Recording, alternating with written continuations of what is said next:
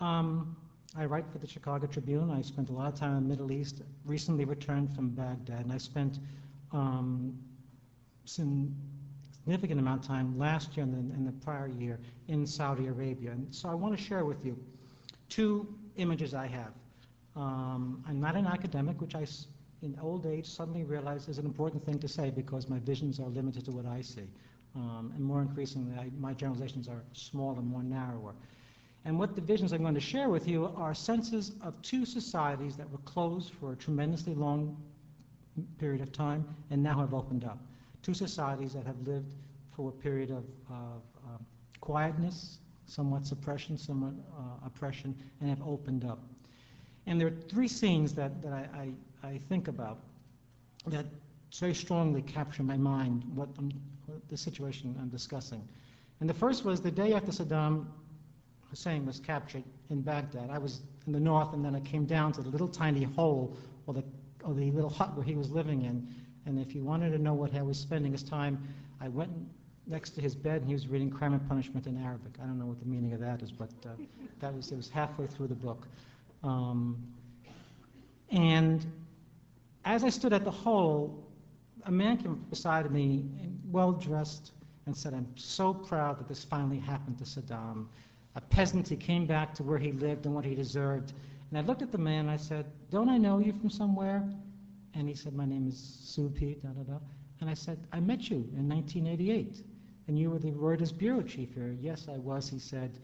And and he said, Yes, I was the Reuters bureau chief. I was very, very careful, but I made a mistake and I went to prison for a number of years. And I came here just to be satisfied to see how he went to prison, how he was captured, Saddam, how he finally had justice.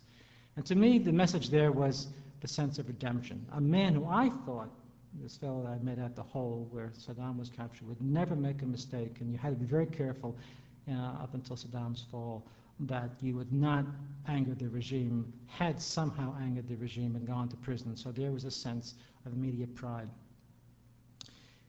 In the beginning of the war, I was in uh, Saudi Arabia last year, and I was sitting in the offices of Sharq Al Awsat in Jeddah, and we were watching on Al Jazeera the, uh, if you remember, the, everyone's the scene of um, Saddam's statue coming down. I was with two young journalists, and they were getting swamped with telephone calls, and people were saying, "This is not real. This is not happening. This could not be happening here in the Arab world." And they're saying, "No, it's really happening. It's, it's the true thing."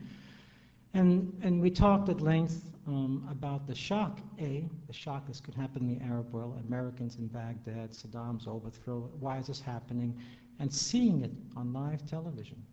So several things taking place. The role of Arab television, the opening up, the attack, the invasion, the intrusion, the Arab world, and the confrontation of what that means. Now, one of the journalists I talked to was if you follow Sharq Al-Awsat, um, writes about religion a great deal. And he comes from a community, a very interesting community, who a few years earlier was imprisoned in Saudi Arabia because he belonged to the hardline Islamic underground, um, a true believer in uh, overthrowing Saudi Arabia, what he considered the westernization. Uh, he belonged to a group that would uh, set fire to video stores. Um, anything that showed a Western image and what they considered decadence. He went to prison, lived for a while, fled Saudi Arabia, traveled around, and came back and had an awakening. And the awakening was his militant brothers had a vision of life and a vision of reality he didn't accept, and so he had trans uh, his own beliefs towards a more moderate, acceptable point of view, and now was covering religion in Saudi Arabia for this mainline newspapers, and his life was threatened because he knew the underground so well. He knew where they were and what they were doing. This is March of last year. If you begin, you begin to see a period of attacks taking place, and the Saudi government begins to recognize and acknowledge the fact there is a dangerous underground. There is uh, a group of people. Two images for me which say two things. Both societies going through massive changes, and I'll briefly run through what I think the changes that I've seen in both Saudi Arabia and in, in Iraq. Um, let me begin with Iraq first. In Iraq, you find, let me leap into quick, um, broad generalizations, people who are uh, overwhelmed, stunned, um, Many people who lived in a republic of fear, the, the very common term, um, who began to stop feeling. I visited a psychiatrist at the one psychiatric hospital in all of Iraq, uh, Ibn Rushd, in, in Baghdad, and I expected from him there are 74 beds for 25 million people um, because Saddam felt that mental health was a Western problem, not an Iraqi problem. And I said, well, you must have a lot of people suffering from post-traumatic shock. And he said, no, we don't. We really don't. We have people suffering from no feelings. Three wars, years of sanctions, rapes, humiliations, and other sufferings have left a large number of Iraqis without the ability to feel. They can only get through tomorrow. They have seen so much destruction, so much disorder, that their only expectations are they want to live and continue. So you have a group of Iraqis who feel that way. Then you have large groups of Iraqis who have suffered for a great period of time. If the population, generally speaking, is 60% Shia, and then we have a chart over here, and this chart over here shows um, mass graves, about 60% of the mass graves that took place in Iraq over the period of uh, Saddam's rule were Shia. So you have a large group that were uh, suffered extensively, and so for the Shia, what you find now is the first coming sense of coming to power, and the community varies markedly. So you have political groups that have lived in exile, groups that have remained in Iraq, uh, and among the Shia, what, you, what I think is what, what, what I found and when I talked to folks was a sense of coming back to power. How do we examine that power? Well, for a long time, um, Saddam eliminated the intellectual, articulate, uh, clerical leadership of uh, the Shia community. Um, those who had existed and continued to exist had a practice um, uh, and by their own religious beliefs a sense of quietism and, and, uh, and Sheikh uh, Sistani is one of those. Um, now you see coming forward a group of clerics who, who have a vision for uh, the Shia within Iraq. Another group which has an angrier uh, vision which relates to the big picture which says these people have come and helped free us, but they're invaders, the Americans and the smaller, far smaller um, occupying forces. And um, this is now time to take back um, what our country should be. Almost every speech that you hear um, talking about the concerns of the Shia begin with remember the rebellion against the British. Remember how we stood up, yet we were defeated. It is not that different. I'm talking now about after the collapse of the Ottoman Empire, the sense among the various groups in Iraq and at the end of the First World War, which is these people are taking away our rights. Once for Iraqis, Americans unfortunately not have a sense of history and don't understand this. I can jump for a second and talk about that. But for many Iraqis, there is a sense we are repeating what happened in the 1920s once again. Uh, our country collapsed. For many years of oppression, new people have come with their own image of our life and they're enforcing this to us. And then you have the population, generally speaking, of Sunnis in Iraq, about 20%, who for many years were the ruling party of Iraq, um, benefited both from the, Brit- the British with the imperialists and continued on for, for many years, especially under the um, uh, Ba'ath Party, who formed the core of the 1.5 million member Ba'ath Party, at least. For them, there's a sense of dispossession, a sense of things are being taken away. In between the political groups, the, the Sunni, the Shia, there are moderates on both sides uh, who are looking beyond how we can access democracy. Um, and a good example would be Adnan Pachachi, um, who was comes from a well-known um, Sunni family and is, is member of the U.S. appointed governing council. These Iraqis find themselves in a difficult situation. Um, when it comes to politics, they don't have um, clubhouses, they don't have meetings, they don't have the mosque to organize the charities, and they find themselves at a sense of loss. Uh, and so, in this community, if anything, what you find is a sense of concern that they want the process to wait before they can begin because they think if there's an election now being held soon, that they will suffer markedly um, because they can't reach out. But they think that their message would, would, would be a, a message that most Iraqis would accept. And you have, so we have 60%, 20%, the remaining population be less than about 20% would be the Kurdish population living in the north and the, in the uh, provinces in the north. For these um, Iraqis, there is a feeling that the 10 years that they've lived by themselves, away from Saddam's rule, cannot be forgotten. And there is a tremendous amount of uh, desire to be part of a bigger Iraq in a federal system. What am I talking about? A system where they maintain control over where they live, their borders, but they're part of a bigger Iraq. Um, I was in Kirkuk, which falls below um, the area that the uh, Kurds had ruled um, independently after the uh, first Gulf War. And I was talking to a Kurdish leader. Kirkuk was a city shared by Arabs, Kurds, Christians, and Muslims.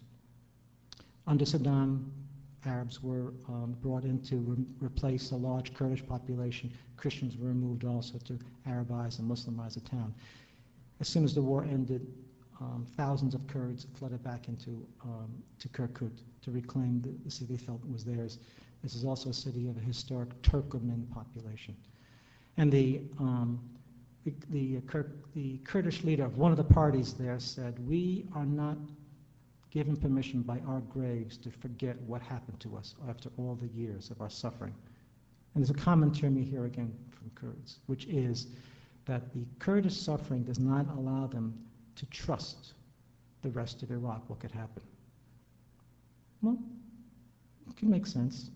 Uh, considering that there's 20 years of warfare, gas and other forms, they're still finding people in villages throughout um, Iraq suffering from forms of leukemia, cancer. Iraq, as one doctor in Erbil said to me, does not have a uh, medical statistician that can um, calculate the vast amount of medical damage done to the Kurdish population over the period of warfare. So, in, so you have three communities who are brought together, who have differences, who have fears of one another, um, who are um, the Kurds feel that the Americans have been their friends, and they're relying upon the Americans to enforce certain rules. And as you've seen, the situation is in the current prelude to a constitution, there's a concern that their rights not be um, ignored. And then there's a small population, about 3% of Iraq's um, citizens, 25 million, are Christian, approximately speaking. It's very difficult to know what the number is because of the vast amount of, of, of Iraqi Christians who left uh, Iraq, and the bulk of the Christians, almost the majority, are um, Assyrian Chaldeans.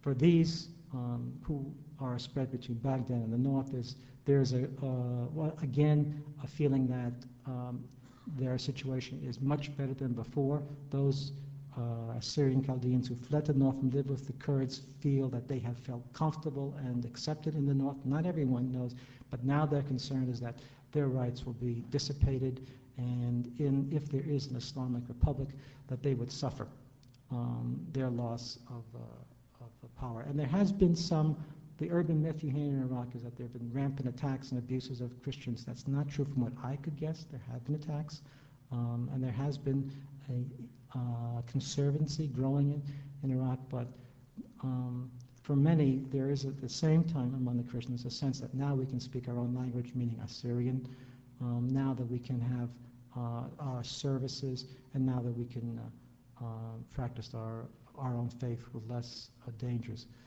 And um, during the, um, the years of the Ba'ath Party rule, about 200 um, villages in the north that belonged to uh, small uh, Assyrian Chaldean villages were uh, removed and destroyed because of the fighting, because of uh, relocation, and there's a, there's a desire to move back. So you have, you have three major groups of people, four if you, you know, counting everyone, who are all searching for a re-identification.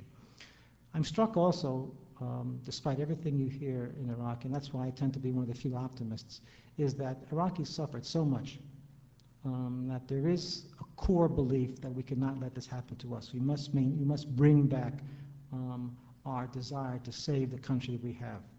And I, I have two instances which, which moved me. Um, that I went to visit the Iraqi Women's League one afternoon in Baghdad, and it was just as a consequence of I was looking for different groups who would come back over the, over the, the time to see how they were fitting back into Iraq. And much to my surprise, the Iraqi Women's League was considered an underground, threatened organization to the, uh, to the Ba'ath Party leadership. 300 of their leaders were killed, 1,000 were imprisoned, and hundreds fled. Those who didn't flee were forced underground. Their crime, women's rights, was a major belief, um, and their, their uh, cry for democracy for women uh, with equal rights across uh, Iraq. And I visited them in this destroyed building, no electricity, windows knocked out, the worst of all rubble they're living among. And the sense was, we are back. Um, we, and the headline the, from one of the newspapers that they began to publish, and I forgot it in Arabic, but I was tickled when I figured out what it finally said. It said, we were here before, we're back again. And I think this is an example of women, intellectuals, um, communists, socialists, human rights individuals. There is a core of Iraqis who've suffered so much, uh, who have a desire, who come back and say, we have to negotiate. We can't lose these values. And you see people uh, who are struggling for that. My, uh, my faith is that they will uh, prevail and that moderation, compromise, understanding will take place outside of the irritating other factors which bring all these groups to struggle against each other. There was a um, three things you see in Iraq. Um, people can't make enough banners.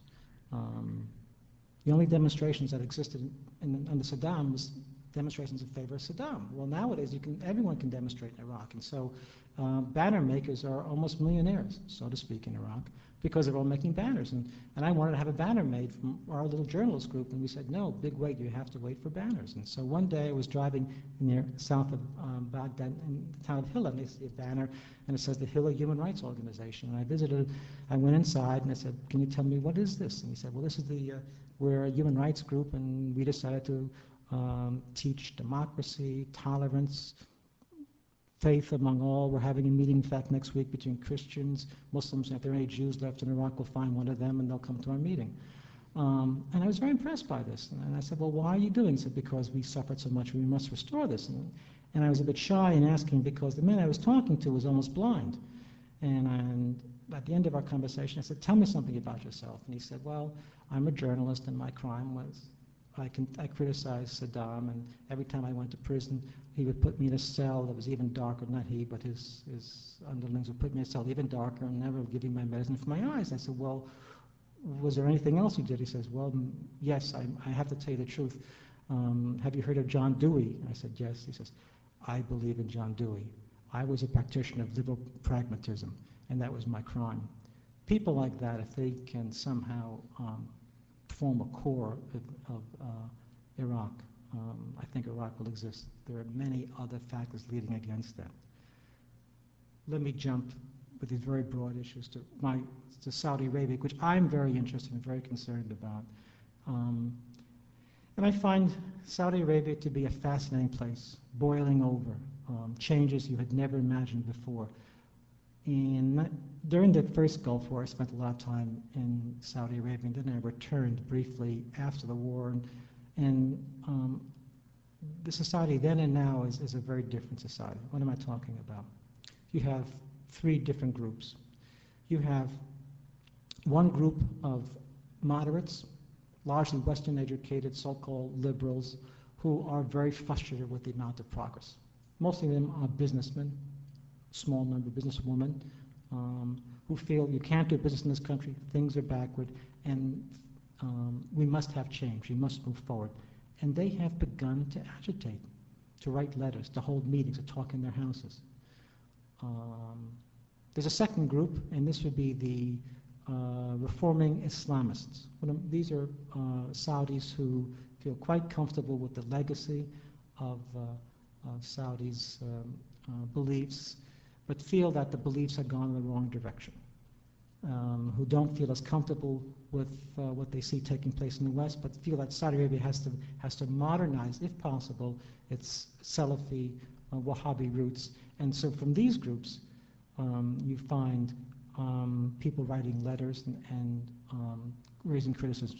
And then you find a third group, and this would be the radical groups which have their origins in 1979, 1989, 1991, 92. And these are the more hardline conservative Saudis who believe that the royal family, and, then, and I think a Saudi said, I was talking about the government one day, and a Saudi said, there is no government, it's only a family. I think he's right.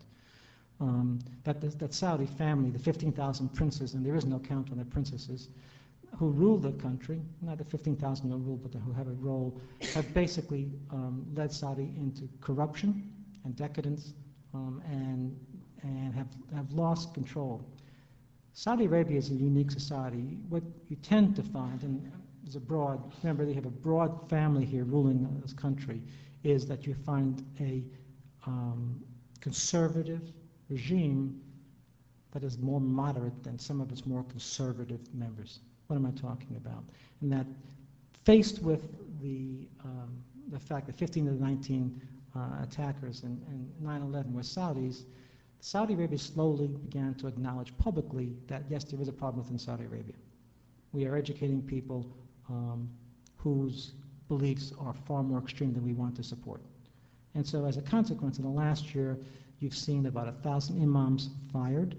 Um, you've seen major controls placed on charities. Um, you've seen uh, limitations on um, the activities of certain organizations because the Saudis are acknowledging for the first time we have made mistakes. And this is very difficult. Up until recently, um, there was almost no recognition from the family which that was that this was an issue. Um, the, the, even disputing the fact uh, that um, the 15 of the 19 could have been Saudis because the argument was, well, they really don't represent Saudi Arabia. They're really all poor people. They're Bedouins, and Bedouins couldn't do these things. They couldn't carry out these kinds of attacks.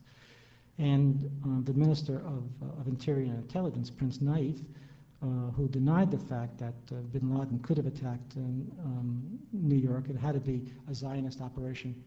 The Saudis are now beginning to acknowledge that. These are all forces within Saudi Arabia that are competing for attention. The problem is you have a king who's very sick, who doesn't rule, King Fahd. Instead, you have a day-to-day ruler, Crown Prince Abdullah, who doesn't have the complete control of the family. He controls one wing, another wing doesn't agree with him. Can change take place in a country when the ruler is not strong and absolute? No. It can move forward. And so as a result, earlier this year, Saudi Arabia acknowledged the fact that we would have the beginnings of a human rights organization. Saudis are very excited about the idea. For the first time, people can speak about human rights. The problem was that all the people appointed to it were government bureaucrats, people the government knew, very few critics were allowed. However, there was an atmosphere, and two things have happened as a consequence of this atmosphere. Last year, about the time that the war took place, you had things being said in newspapers you'd never heard before. We are our own cause of our own terrorism, people began to say. Um, the Wahhabi beliefs we embraced over the years have been kidnapped. They've been taken away. And there was one newspaper called Al Watan, which, is a, which tried to position itself as the USA Today of Saudi Arabia. Um, its moderate liberal beliefs were stunning to many Saudis, but they went too far. And so the editor, um, Jamal Khashoggi, was removed. He was the, in the last two years or three years, you've had 14, I think, Saudi editors who've lost their jobs.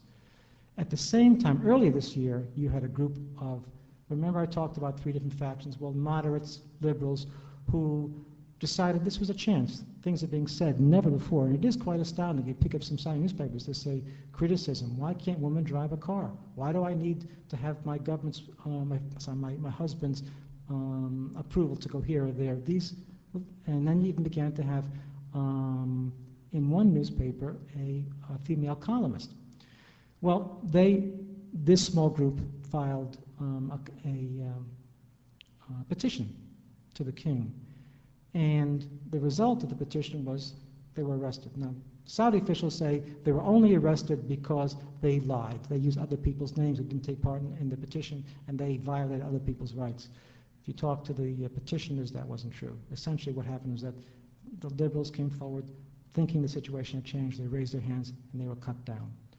Um, I don't think Saudi Arabia ever Let's strike that. I don't think Saudi Arabia in the coming years will be overthrown, Saudi Arabia will collapse. The regime, as we know it, will morph into a state of upheaval. I do think changes will take place in Saudi Arabia, not the kinds of changes that you would expect with all this turmoil taking place.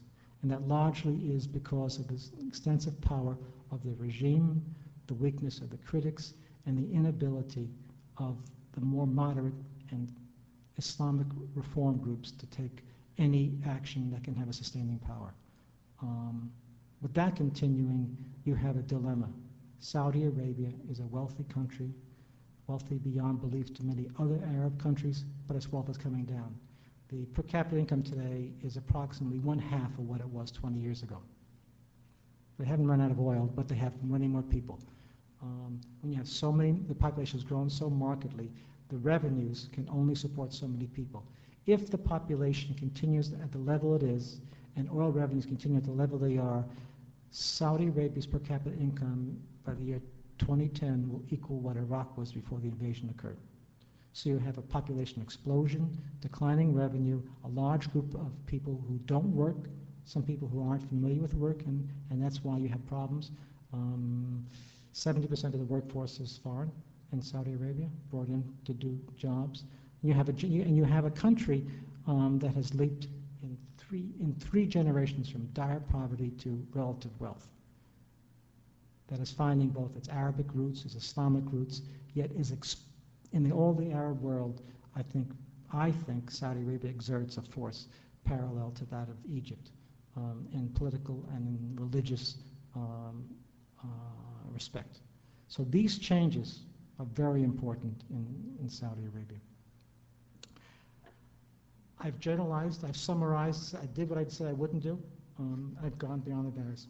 So, let me, before I, I stop, let me just um, make this offer. Um, I've been held by the secret police in different countries, and I don't mind you asking questions either. So, um, it, please, I urge you, you know, don't hold back. I know a few people who respect newspapers or, or journalists. Everyone has their own theories about what we do for a living. But once we get through, I'd be glad to talk about how I do my work, how journalists cover the Arab world, the Muslim world, and I'd like to hear what you have to say.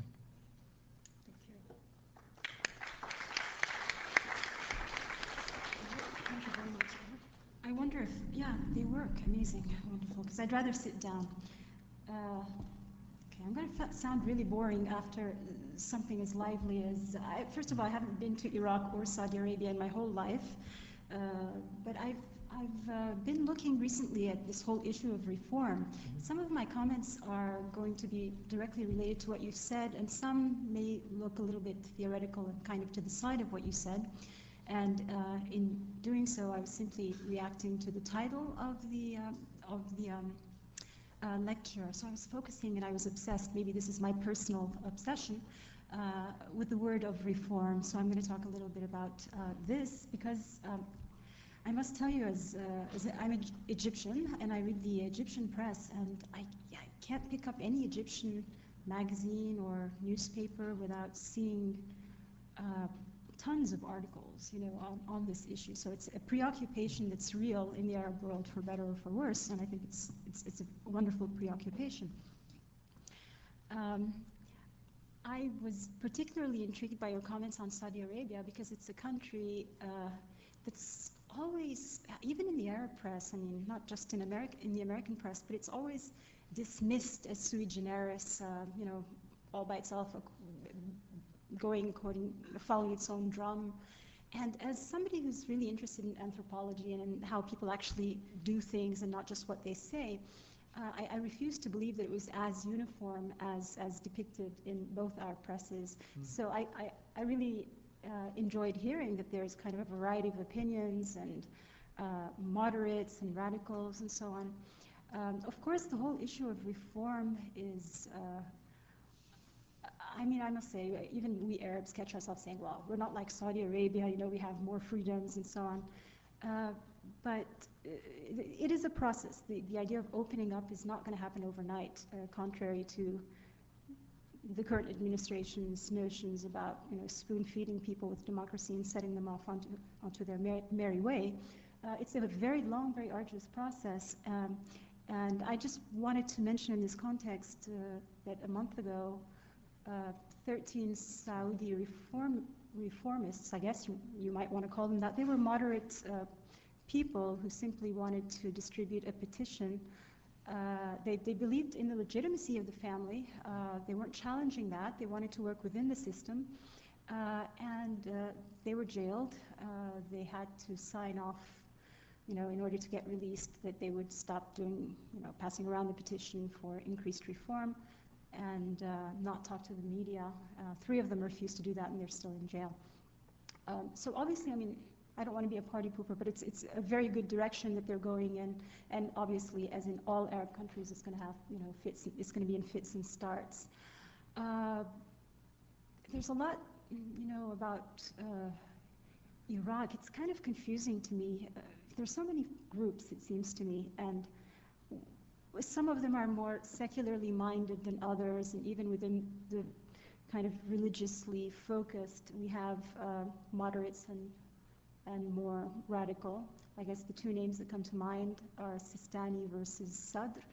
I just was wondering how different are they? Um, uh, what is their attitude towards Iran? I mean, these are these are not necessarily questions mm-hmm. uh, that we know, but this is something that preoccupies me in that kind of um, current situation. And then I remember before the war in Iraq, we are, we often have the pleasure of being visited at this university by the CIA, and uh, they they would always talk about how the worst possible thing that that could happen, and the thing that they would just shove to the side is democracy or not, they're not going to allow a religiously minded, uh, uh, you know, group to take hold um, in any Arab country.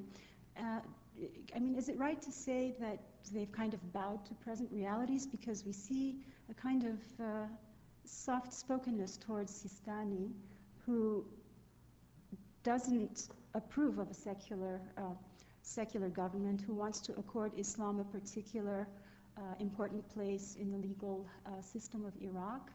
Uh, so although he may not be a, a, radical, he's certainly not a secularist. So what is, you know, what is the content of this democracy that Iraq is supposedly going to be a crucible for, a lab test for? I mean, does it, does it have to be like secular Western democracy, or, or is the U.S. kind of accepting a more fluid notion, a more kind of um, culturally based notion of democracy as a kind of a process that's, you know, relative to each country and what their value system is and what they deem priorities and so on.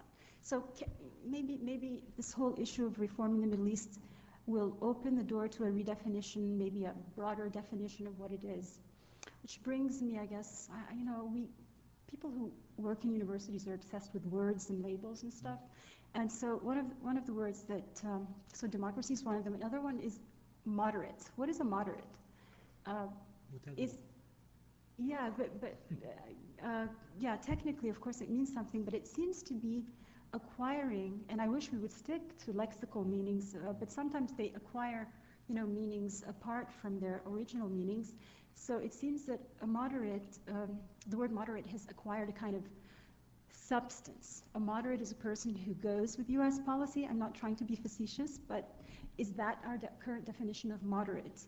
Or is being moderate accepting a kind of uh, method to discourse with people who disagree with you? Mm-hmm. Uh, and if we define it kind of in its stark lexical way and not give it a particular substance, do we not find in the Arab world a lot of uh, intellectuals and potential kind of leaders who, while not sharing the vision, the substantive vision of U.S. policy in the Middle East, can work, still work with the U.S., if not this administration, hopefully a different administration.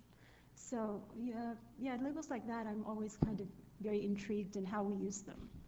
Um, let's see. Yeah, so, so yeah, I'm particularly in, intrigued about the, the U.S. acceptance of a kind of role for the Shiite uh, clergy. I also was wondering, when you're um, conducting your, your uh, I don't, what is it? It's not research. What, what do you call what you do? your, yeah, it's research. Mhm. It's research. Actually, I was thinking about the difference in what we do as scholars or as, as, as journalists, and it's basically the same thing, but uh, the metaphor I came up with was kind of like, you know, certain medicines are approved by the FDA because they've undergone like thousands of years of Mm. testing, and others, ca- doctors kind of feel they're very, very useful and use them, but experimentally. Right. So kind of we, we're the plodding, slow ones who need the FDA approval, and you're the ones who give us what we want right now when we want it. So, yeah, but basically we're engaged in curing ignorance, so it's, so it's not that big a difference. Um, yeah, there, there are also, I, I want to know how you feel about a lot of links, uh, you know, how the media uh, is, is, and actually we academics also do it, coin these different phrases that are really catchy. Um, and we use them because, because they're easy to use and they they kind of approximate realities, but very often they, they kind of obfuscate um, what's, what's really true. Uh, so, for example, one of the kind of links that are constantly made in the media is that between um, uh, uh, what, uh, Saddam Hussein and Al Qaeda, or weapons of mass destruction and terrorism, and the links between. Um, luckily, this kind of link is being challenged in the media today. But the other one, which relates to our topic today uh, of reform, is the link and what you think about the link between de- uh, democracy and overcoming terror. So, this kind of idea that if you, whatever the word is, do you impose it, do you offer it on a platter, do you spoon feed it to the people, democracy, then you're, you won't have a 9 11 anymore. So, what, what is the kind of logical basis for making that kind of link? Um, then something that, uh, you know, I, I often find that the way the Arab world is presented makes them seem kind of uh, mindlessly ungrateful. Like uh, America's always doing all these good things, and the Arabs uh, are so upset and angry all the time. Um, so uh, you know, I just uh, it's it's true. If you read the Arab media, there's a lot of anger. But is it really true that Americans don't understand the roots of that anger? Um, then, coming back to Iraq, the people that you spoke to who were not part of the governing council, what do they, uh, how do they perceive the this kind of espoused American role of uh, instilling democracy or creating democracy in Iraq? Do they take that at face value, or do they have the same kind of, uh, do they um, have the same kind of uh, su- suspicious attitude as the rest of the Arab world does? I mean, are they so ecstatic about getting rid of Saddam that they uh, that they are happy to latch on to anything, even if they're not quite sure what the motives and the outcomes are? So, I mean, I can imagine people from the governing council, uh, you know, feeling one way. But what about the rest of the people? Uh, how how um, credible are they? You know, how what kind of credibility do they assign to the U.S. role when it comes to reforming uh, the political system of Iraq? Um, let's see. Then uh, I was reading an article about some of the f- factions in Iraq. The Chalabi, the, the young Chalabi, the Mhm. nephew, Mhm. and Istrabadi, and Mhm. both being Shiites. Uh, No, uh, I think I think they're they're both Shiites, I believe. Yep. So, uh, I mean, what kind of uh, how popular are these people? Because I, I I know the Chalabi family doesn't uh, carry a lot of um, mm, popularity in a lot of Arabic circles. So I was just wondering, are Iraq how what is the level of despair of Iraqis, or not despair, but kind of relief Mhm. that they would compromise because people, you know, compromise is sometimes necessary. And I just want to know how uh, how clearly the lines are drawn between we will do this and we will not do that, or how much expediency is playing a role Mhm. in who they accept in, in the next juncture to lead them. I mean, this is a mystery to me. Uh, then the numbers. Is it true that only 20% of Iraqis are Sunnis? You know, I, Mhm. I've never heard such a low figure. Right. It would be amazing that they, uh, you know, that would be very interesting. Um, so yeah, the numbers are very hard to to get at. Um, I don't know if I'm throwing too many things on um, on the table for discussion here. I mean, and by the way, th- this is uh, really for your benefit, maybe to just start the discussion. These are not. I'm not. I don't mean to interrogate you personally, despite uh, Susan's uh, invitation to do that. But yeah, if, these are just kind of issues that I think are relevant for uh, the topic of reform in the Middle East. Um, yeah, I can't. I can't.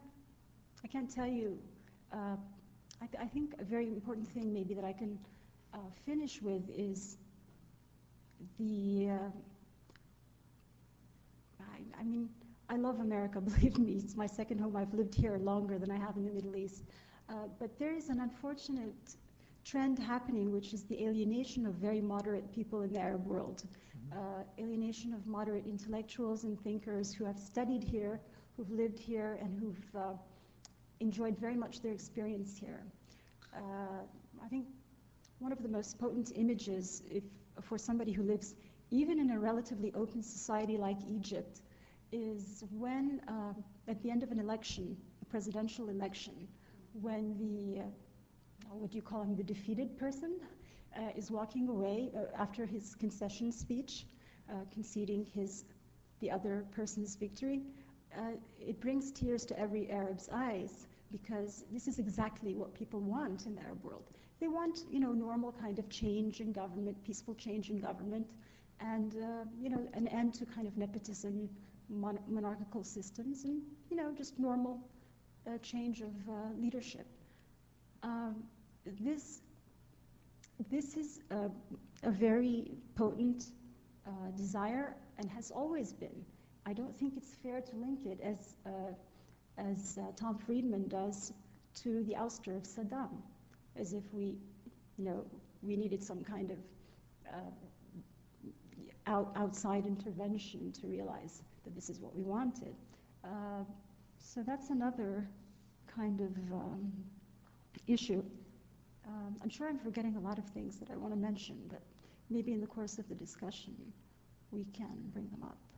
Oh, one more thing is, as a journalist, mm-hmm. um, yeah, the whole thing about Al Jazeera, and I, I don't know. I, am wondering. I don't. I don't have a satellite dish, so I don't watch Al Jazeera except uh, during the summer when I'm in Egypt. And I would say the one thing that I would deem inflammatory uh, and I don't think inflammatory is necessarily bad because some things are flammable, you know, they just by, by their nature. But when it comes to talk shows, hmm. um, I think their most popular show is called The Opposite Direction. And uh, the idea behind it is to get two radically different points of view, and they go at length. Each, each point of view is expressed very, very uh, thoroughly at the beginning of each program. Uh, also market, I mean, do they all speak with one voice? Does the Arabic media all speak with one voice? That's another important thing. I think it's uh, very often the market kind of uh, dictates what happens. So if you, you know, if you want to have an audience, you're going to have, you're going to have to have some kind of fiery debate. You can't just be spewing forth the same thing over and over. Um, also, the, the Saudi government owns a lot of Arabic media, so that's kind of an assurance that a conservative point of view is going to be, you know, quite represented, right. uh, as well as maybe even having American columnists on this media express themselves. Um, okay, I'll stop. Well, I um, we'll be here till about midnight. And lock the doors, please. We can, no one can leave until you no, answer this, this is, question. this is for all of us, just to chew Let me just answer. I'd like. Thank you so much. That's very helpful. Um, and let me just answer two, and then I'd like to hear what other people have to say on the, on the, on the broader issues. Or, or the Saudi, I'm fascinated with the Saudi media, so I'm going to lead to the last point. There's a, there's a bigger core issue you raised there. Um, the largest selling newspaper in the Arab world is Sharq al-Awsat it sells about 250,000 copies a day. Um, 22 Arab countries, 320 million people at least. Astounding. News, the level of, of, of, disrespect and disuse, the, the media largely speaks to the elite. And, and, and Sharq, the two major newspapers in the Arab world are both owned by the Saudis, printed in London, doesn't because they want to escape their own censorship, and they're brought back into the Arab world. It's very difficult in the Arab world to really know what's happening. I, even though, um, and what's happened is that you had this very rapid explosion in Arab television, starting with um, Al Jazeera, Al Jazeera, depending upon your accent, and um, coming from Qatar. And they have done something which I find fascinating. For all the, the, the problems they create, which is they do um, feed it, um, Uh, emotions, they do focus, they simplify issues. For the first time, you find people who all of a sudden say, wait a minute, let me turn the TV on and see what happened. And people are connected. I can't tell you how many times I'd be in the West Bank in Ramallah, and there was a shooting, something happening, and they'd say, let me just check and turn on Al Jazeera. And all of a sudden you said, they believe the news. The news is real, and they have a faith in it. This did not exist for a long time. Secondly, if you watched Arab television for a long time, tonight's news was the king, His Royal Majesty, sat down, and then he stood up, and tomorrow will be very hot. That's tonight's news. Um, for many years, there was no interest. That, that was the news that existed. All of a sudden, you have news. Now, the problem with the Arab media is that Al Jazeera started in Qatar, and they began criticizing other countries. So the Saudi says, this can't go on. They bought other stations, and they created El Arabiya. And then you have, they have a competition, and everyone, so you have the same problem again, is that we have the money, we have the message, and they attack each other. And the danger in the Arab world is that they simplify the, the stations. And so, um, That sounds just like Al Hurra, which was right, which was founded by the Americans and is Exactly. based in Washington. Right, right, and that's what the Americans have created, the, uh, the, the free one, in, in the Arab world, they call it El Abdu, the slave also. Um, and the assumption is that the Americans can be like the BBC, which is relatively trusted, um, in the, in the Arab world. And we're, we're pouring millions of dollars into this, um, the assumption that we can give our message out. In Iraq, you have Radio Free Iraq, uh, um, which is very interesting. And, on, and, on- and then also you have the radio station, Radio Sawa, which is very popular in the Arab world, and it's an interesting spin. What it's it's it's the they they're taking the American American um, radio, and what it does is that it takes fast, quick music and um, an American message. So instead of saying uh, Palestinian uh, martyrs, they'll say fighters. Um, and the whole idea is, is to move the dialogue in a different direction. It, my gut feeling, just very quickly, I think it's very important that, the, that where people do not read books, do not have access to newspapers, that they can at least see this dialogue. And that's why I like that. But they're, they're, and I can tell you that one of the great dangers of, of the emotion of the Arab media was during the war. Um, if you watched Arab television, Al Jazeera leading the pack, you would think the Americans would be kicked out of Iraq any day now. Absolutely no, no connection to reality. Um, and there was a wonderful editorial in one of the newspapers that said, you're doing the same thing that happened in 1967, when you said, we will conquer the Israelis in one moment, and the whole Arab world believed that lie. And it was in Sharq Al Awsat that said that, and they were following a Saudi agenda, but that's, that's where that's, that's, I'm, I'm enthused, and I, I find it also encouraging that this is taking place. Maybe the next generation, there'll be more of a clash of thoughts, but you, you, you, this did not exist before. The bigger issue you talk about, it's very important, and let me be openly frank about what I see happening in, in, um, in Iraq. The Americans had one plan that they threw aside moments before the war began, and that was a plan to go into Iraq, to, to um, work with Iraqi society, to maintain stability. This was a plan developed by the State Department. In, in the short time just before the war, the Pentagon took over. And, and the biggest result of that is that we went in, we won a very quick battle, and ins- instantly had instability. And a lot of the understandings of what Iraq society needed, um, the return to stability of hospitals, schools, and public services did not take place. That was the first mistake that the Americans made in Iraq. The Americans chose the 25-member um, Iraqi governing council of people who they thought would be most accessible. So essentially we did what the British did before. We, we picked the people we thought would, would, would monitor our voices. As of last May or June, it would seem that they had never heard of a man named Sheikh Sistani.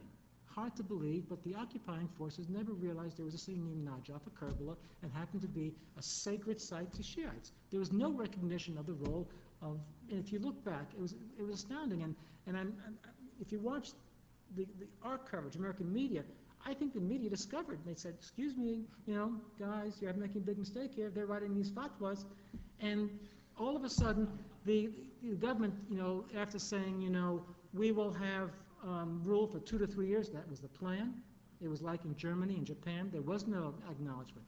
But within a two-month period, suddenly their recognition that there is this Shiite resistance, there are clerics who have roles, suddenly turned around and the Americans in, in one month said, okay, we're out. A year from now, um, come uh, June 1, we will leave. A remarkable turnaround in two areas. It shows our lack of our understanding of the situation, um, and which, which, is, which is a flaw. At the same time, going back, uh, the early talks by L. Paul Bremer, the, uh, the head of the American occupation in Iraq, said this will not be an Islamic state. We, will, we were here to, to establish democracy in the Middle East, and we will not let another Islamic state flourish, and that's vanished from the, uh, the headlines nowadays. So we've, we've slowly learned. We've made a lot of mistakes in Iraq, and, and unfortunately, the mistakes will continue. Um, and we've set these forces in, in, into, um, into, in, into play. And then let me step for a second, and, and you raise a good question on how do we do journalism. Sometimes it's pure mystery. Um, it's, it's, it's, it's guesswork. Um, you know, in the Arab world, um, often you're not invited, you can't talk to people. Um, I, I always, I always tell the story about, uh, I, I waited, I made an application to, uh, in Egypt one time to find something out about the economy. I waited three weeks for the meeting, and we, we sat down with the, with the spokesman for the minister, and he read me the numbers, and I said, well, gee, you know, I'm told the numbers are different. He goes, that could be. I said, why did I wait this long? It didn't make sense. Um, we, we try very hard, journalists, and we make mistakes. Um, I think what I find at least encouraging is the tremendous competition that you see in the Middle East right now. Um, 20 years ago, we would have had three news television stations, five media dominating. Now you have hundreds of journalists covering Iraq. You have the internet, you have blogs of Iraqis talking to others. And um, it's very hard to be mute and, and dumb in this consequence. And the competition is so great, so if the Washington Post discovers reality, the New York Times will wait a week and they'll discover reality too. And we'll discover reality a month later. Sooner or later, um, it catches. And so what you find is that journalists learn from one another. You learn, you learn from context. And the, the second thing that I find also very encouraging about Middle Eastern coverage, it's improving, is that you have native born, native speakers.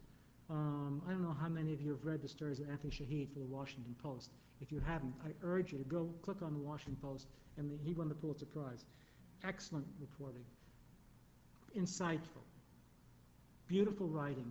Um, and he and I covered a march one day, and it was the first march soon after where um, uh, the clerics began saying, no, we cannot allow the Americans to set up this crazy sort of uh, Chamber of Commerce meetings, we want to have elections.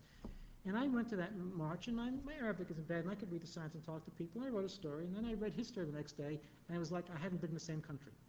Um, it was so much more analytical, it, it understood what was happening, it put it all in context. And that, to me, and I've, I've been in, in the Arab world as a journalist since 1967, a great step forward is that you're seeing more people who understand the language, who speak and, and can converse and not go through translators. And so that, I'm encouraged by that. But we make a lot of mistakes. And, and there's no question that our, our lenses are colored and tinted. You know, we were talking today, and because of the great danger now in Iraq, how um, journalists can't travel freely. I was talking to our office in Baghdad, and they were saying, we don't leave the house where we live. In fact, we don't live in a house right now. We have to move out to someplace else that's safe. So some journalists are now traveling again with the, with the Army. Well, that changes your point of view all of a sudden. If you're traveling with the Army, because they can take you to Fallujah or to um, Basra, what story do you get? And that changes it. So we try very hard. Um, not all of us, depends upon our level of bravery um, and our, our comfortableness. Sometimes we make mistakes. Um, but I, I'm encouraged by, by both the, the pressure to be there. And, and the other thing which I find fascinating is that technology has changed so markedly. Um, you can, um, I covered the, uh, the Iran-Iraq War, and the only way I could transmit my stories back to Chicago was to to um, read them over telephone, very slowly, so that Saddam censor could hear. And that took a long time. Um, today, um, you can buy a satellite phone and get a computer and go anywhere in the world, and you can cover these things. And this changes uh, our coverage of the world. And so that, to me, is, is, is, is impressive, and the very fact that you have both the Arab world and us going in there um, means that there's, there's greater attention. That's for, for one. And then the last issue, which I don't want to really answer, I'd like to hear what other people have to say, is I think there, is, there are tremendous problems of Arab rage towards the West. I think that it's a constant theme, and I, I don't think, I, maybe I don't write about it enough. Um, I think there's a lot of anger at what we do, A, meaning America and the West, B, what we stand for, and C, our narcissism. Um, all those are important issues. I don't think Americans realize that and, and put it in context. And that, that is a problem. And it's a problem on the ground in Iraq uh, and, and all throughout the Arab world. Um, and, and it, it's a day-to-day problem in the lack of translation. Very small. The Americans say they're going to catch uh, um, this an, an, a Shia cleric and we will catch him or kill him. Well, you don't do that in the Arab world. You don't make that. You don't send that message out. You begin. It's a negotiation. This is this is this is not um, um, the, the Wild West you're, you're dealing with. And you know, in, in that context, I think that at the same time, there is a tremendous amount of Uncle Sam envy in, in, in the Arab world. And it's a very schizophrenic situation where, and I, I've tried to translate that at times, as much of the Arab, Arab world, which is, does not exist, um, there's no such thing as the Arab world. There, there are 22 Arab countries who all have different personalities that sometimes don't get along with each other and speak different languages. But there's a general aspect of it who really like what they see in American culture. I'll say one very quick story. Um, I was doing a story in the boycott of American products in Saudi Arabia, and late one night I went to this little mall facing in uh, in Riyadh, and I went to a Dunkin' Donuts. And there were these two students there, and I said, "Are you taking part in the boycott of American products?" They said, "Yes, we will not take part in American products. They stand for the oppression of the Palestinians. They oppress our lives. They send sin and pornography." I said, uh, "I'm having a problem here. You're drinking Dunkin' Donuts coffee." He said, "What? We love this coffee." says, she says, I said, well, there's a good, there's a coffee shop right over there that looks to me like it's owned by. He goes, please don't take our, you know, Dunkin' Donuts coffee away. Give us a few years. um, so I think in, in some ways we're, we're appreciated, but we're also disliked, and we don't understand that. That's my